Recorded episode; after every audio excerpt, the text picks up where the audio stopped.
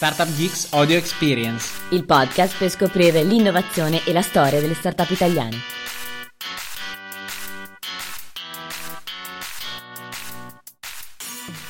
Benvenuti ad una nuova puntata di Startup Geeks Audio Experience. In questo podcast Giulia intervista Piercarlo Mansueto, CEO di Sherwood, un marketplace per il noleggio di attrezzatura sportiva e anche per l'acquisto di esperienze outdoor. Con Piercarlo parleremo appunto di Sherwood, degli inizi, delle difficoltà affrontate, dei numeri e degli obiettivi futuri. Buon ascolto! Ciao a tutti, sono Giulia di Startup Geeks e oggi con me c'è Piercarlo, CEO e founder di Sherwood. Ciao a tutti. Ciao Piercarlo, raccontaci un po' chi sei stato, insomma chi sei prima di fondare la tua startup, cosa hai fatto? Ah, questa è una bellissima, una bellissima, domanda. Eh, io ho 26 anni, anche se qualcuno dice che sembra un po' più vecchio. E ho fondato Sherwood quando avevo 22 anni e qualcosa e di base Uh, con una laurea in economia, stavo appunto cominciando la specialistica in quel periodo e prima ancora però organizzavo eventi, organizzavo serate, quindi ho, avevo un 4 anni di organizzazione di eventi a tutto tondo alle spalle, eventi anche da migliaia di persone.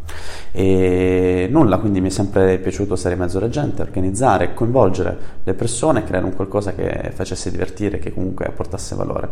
E nulla, finito il percorso di studi su Roma, eh, in economia, mi sono trasferito a Milano per la specialistica e ho fatto il corso Innovation Lab di, del buon Augusto Coppola e Roberto il Magnifico e con loro ho cominciato a settare e impostare Sherwood.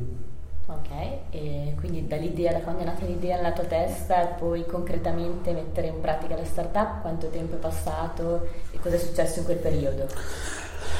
Bah, eh, allora, in realtà noi ci siamo messi subito al lavoro, nel senso che all'interno di Innovation Lab non potevi sbagliare non potevi perdere tempo e dovevi avere un'idea e dovevi svilupparla. Se ci riuscivi eri dentro, se no eri out, cioè non c'erano vie di mezzo, era poco democratico nel senso, quindi sotto questo punto di vista.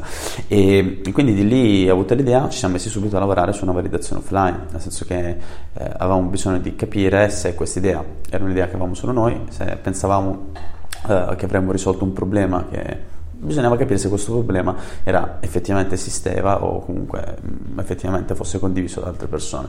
Se non che siamo scesi per strada senza cominciare a sviluppare piattaforme, senza cominciare a sviluppare nulla e abbiamo preso un pool di siamo un two-set marketplace, motivo per il quale eh, avevamo bisogno di capire se la domanda avrebbe utilizzato il nostro servizio e ancora prima l'offerta, perché senza offerta poi la domanda non saremmo riusciti a indirizzarla. Motivo per il quale abbiamo preso mille persone tua offerta, mille persone tua domanda, abbiamo cominciato a capire se effettivamente effettivamente l'avrebbero utilizzato e come avrebbero eh, voluto il, loro, il, servizio, anche perché alla fine fiera eh, un conto era quello che noi avevamo nella nostra testa, un conto poi è come magari lo immagina e lo vorrebbe il target, perché poi alla fine fiera lo utilizzano loro.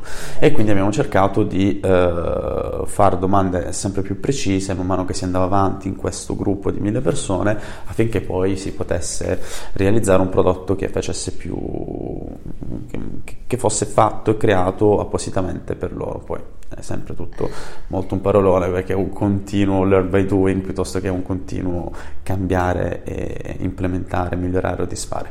Però comunque sì, inizialmente l'idea è quella, abbiamo validato offline, l'88% mediamente da una parte e dall'altra del, eh, del futuro marketplace erano propense, l'avrebbero utilizzato e se non che quello che abbiamo fatto è stato bene, ci avete detto che lo utilizzereste eh, fatelo, nel senso che eh, la nostra idea originale era condivisione di attrezzatura sportiva fra privati, abbiamo preso gruppi di queste persone e abbiamo detto bene, voi 100 volevate condividere i vostri sci, bene, ti ho trovato 100 persone alle quali darlo, fatelo, mm-hmm. vediamo se per una settimana stai tranquillo a dare eh, i tuoi sci a qualcuno che non conosce, così per il mondo bici, così per il mondo surf e effettivamente abbiamo fatto le prime 300 transazioni, i primi 300 scambi, eh, forse anche qualcosina in più, eh, fra persone che non si conoscevano, fra privati, quindi questo funzionava e, e, di lì siamo partiti con lo sviluppo del sito web.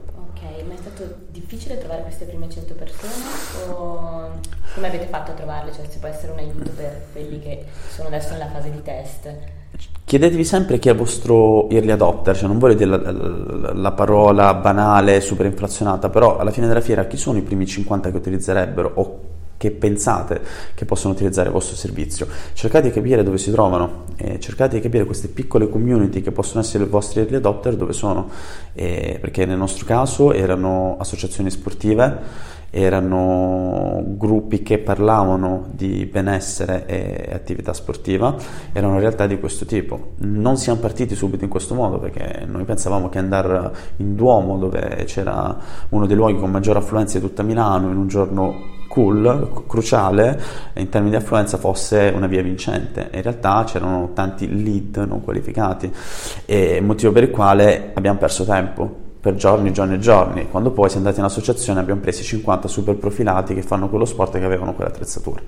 Quindi anche lì e diciamo che abbiamo imparato sbagliando, dico sempre sbagliate ma sbagliate velocemente perché prima sbagliate, prima mm-hmm. potete quantomeno eh, imparare dallo sbaglio e ottimizzare e, e nulla, quindi chiedetevi sempre qual è la community dove potete trovare gli early adopter e andate lì e capite se, se sono loro perché poi magari non lo sono.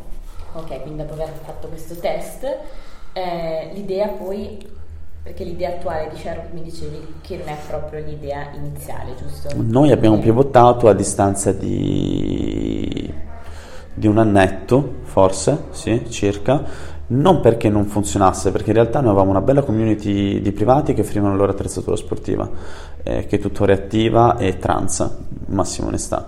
E io... È rimasta una parte.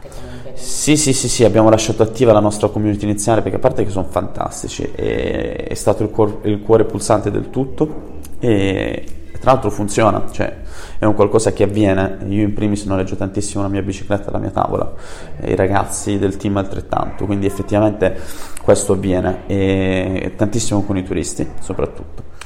Il tema reale è che eh, per avviare un peer-to-peer di base c'era bisogno di un founding nettamente più alto che qui in Italia era tendenzialmente impossibile eh, raccogliere. Il nostro competitor a San Francisco ha raccolto 2 milioni solo per partire, noi 32.000, quindi bene o male eh, diciamo, siamo partiti con budget un paletto diversi e mm, chi ha startup, chi ormai gestisce budget di un certo tipo si renderà conto che con quella piccola cifra non puoi assolutamente eh, avviare un peer-to-peer in maniera mm, farlo scalare in maniera rapida perché noi in realtà l'abbiamo avviato, è partito, funzionava, sono comunque dei costi di acquisizione della tua domanda e costi di acquisizione della tua offerta che sono anche abbastanza importanti in fase iniziale e c'era bisogno di ben più budget, motivo per il quale nel mentre ci siamo resi conto che tanti negozi di noleggio si iscrivevano in piattaforma in maniera organica e a distanza di qualche mese avevamo circa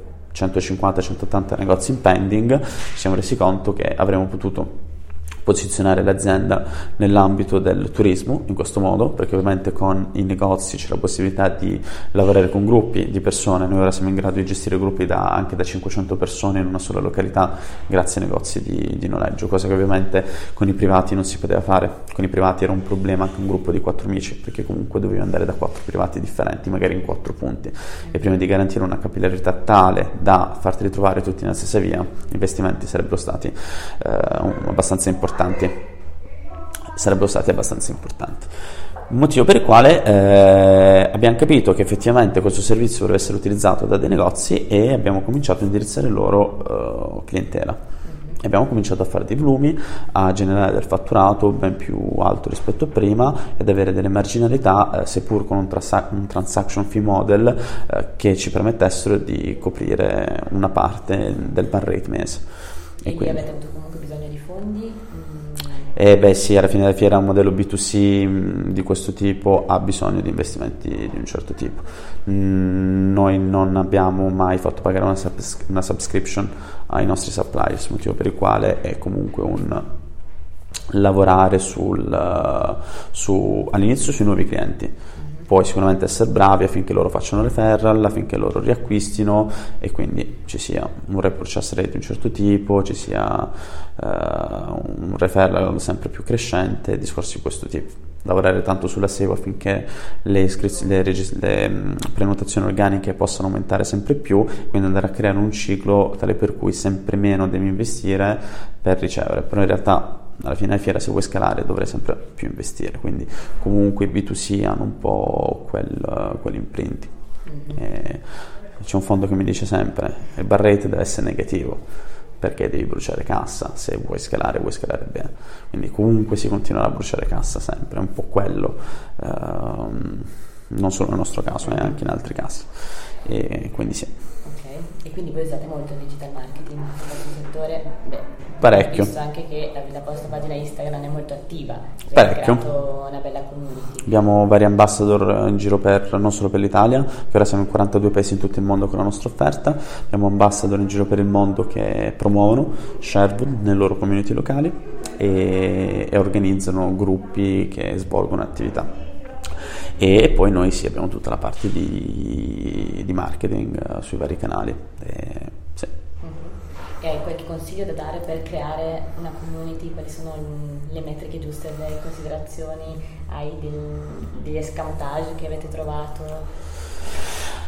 Allora, dipende sempre un po' dalla tipologia di business. Uh, sicuramente in fase iniziale eh, si parte dal numero uno, quindi sei tu, poi il tuo co-founder e con loro cominciare ad andare in giro, organizzare degli eventi con eh, persone della città dalla quale state partendo. Io ricordo sempre che un marketplace di delivery di cibo molto famoso e che a me piace particolarmente è partito da una singola via, ha, ha fatto onboarding prima di tutti i ristoranti in quella via e poi i condomini in quella via li ha portati, gli ha portato il cibo a casa e poi pian piano di via in via si è allargato nel quartiere e poi ha preso la città.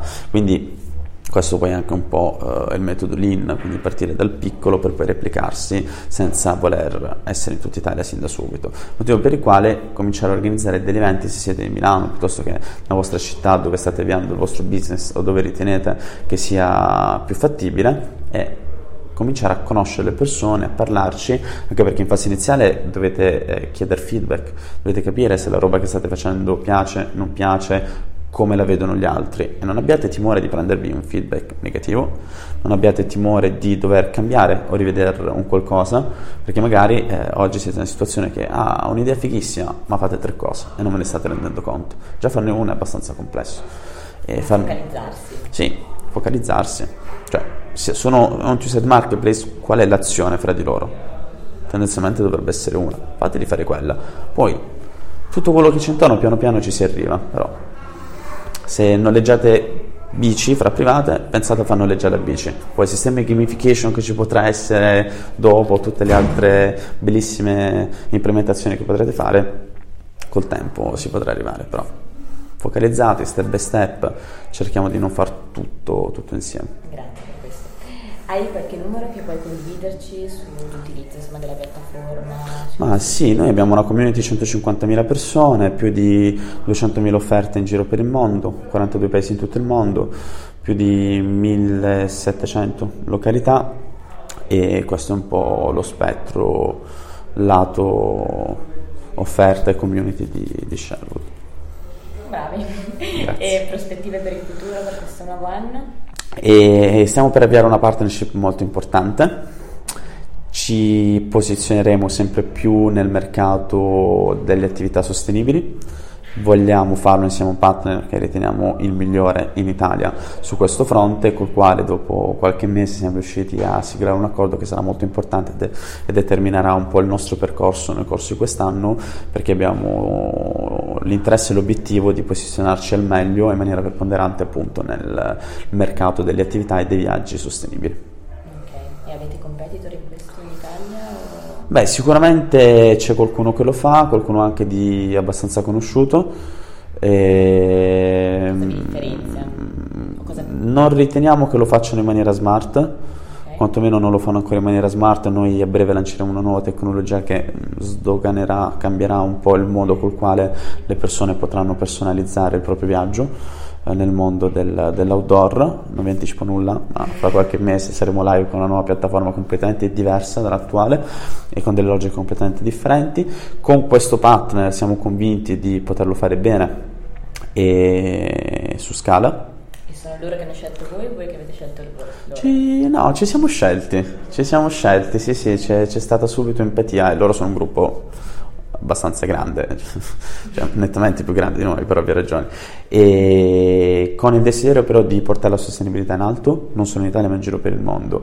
Hanno scelto una realtà giovane eh, avevano bisogno di eh, una realtà smart, rapida, che potesse avere un'execution di un certo tipo, eh, stanno innovando su vari fronti e vogliono innovare i viaggi sostenibili e dopo una lunga selezione eh, hanno, hanno, optato per noi a distanza di tanti mesi. E in realtà qualche giorno fa abbiamo firmato l'accordo e abbiamo fatto la prima riunione operativa. E quindi nella prossima puntata vi diremo di chi stiamo parlando ma dovreste sentire qualcosa. Complimenti. E su questo è magari l'ultima domanda eh, hai qualche consiglio da dare alle start-up che si vogliono magari far notare da sempre una grande azienda? Lo so che poi mi dirai che ogni start-up ogni settore può avere i suoi modi, ma in linea generale come avete fatto, come fa una piccola realtà a farsi notare da una grande? Questa è una bellissima domanda e io sono della scuola che ti vesti, esci di casa e vai a bussare alle porte. Cioè il sistema per parlare con chi vuoi parlare lo devi trovare, cioè nulla ti cade dal cielo. Mm, a me, a me, non è mai caduto nulla del cielo. Robe che posso dire sono stato fortunato, ad oggi non ci sono state, o comunque forse non me ne sono accorto. E tutte le persone che abbiamo incontrato, che abbiamo conosciuto, eh, c'è stata intraprendenza da parte nostra eh, nel, nell'agganciarle, perché poi mh, difficilmente è, avviene il contrario, e eh, saper dove andare per incontrare chi e come agganciarlo. Poi alla fine della fiera, eh, se dall'altra parte c'è una persona di un certo tipo, qualche minuto te lo dedica, devi essere bravo poi in quel qualche minuto a catturare la sua attenzione e a farti lasciare un contatto al quale puoi scrivere o comunque approfondire in quel momento se la situazione lo, lo ritiene opportuno, però cioè, nel senso c'è da dormire. Mm-hmm. Prepararsi nell'elettroufficio ovunque. Ta, ta, ta, ta, cioè, sì, ma cioè, noi siamo sempre stati ovunque, all'inizio soprattutto, cioè, all'inizio era un po' meno, ma all'inizio noi eravamo ovunque, a tutti gli eventi e avevamo desiderio di conoscere tutti, senza remore, perché poi non sai mai dietro qualsiasi persona cosa ci può essere.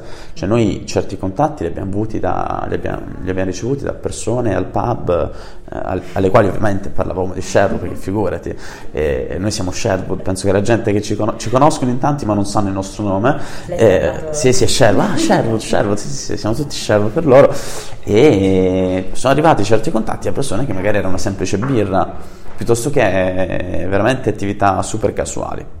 Ovviamente poi eh, se si vuole chiudere un accordo, una partnership che magari si deve rivelare strategica e quant'altro, sì può succedere, ma eh, capire, tanto ora ci sono anche tanti strumenti come LinkedIn, non ti dico che tutte le nostre connessioni le conosciamo perché ormai sappiamo un po' come funziona, ma eh, magari vatti a vedere chi è, vai a vedere le connessioni, cerca di capire di quali, cerca di arrivare in qualche modo, inventati un oggetto della mail un attimo un po' diverso dal solito un sistema lo trovi, se no ti piazzi lì finché non esce. Il sistema si trova sempre. Intraprendenza. Sì, insomma. sì, sì, non, non, si può dormire. Cioè non, già è difficile. Se poi dormiamo ci mettiamo un po' troppo. Bene, ti ringrazio tanto. Grazie a voi. Mm, molto utile.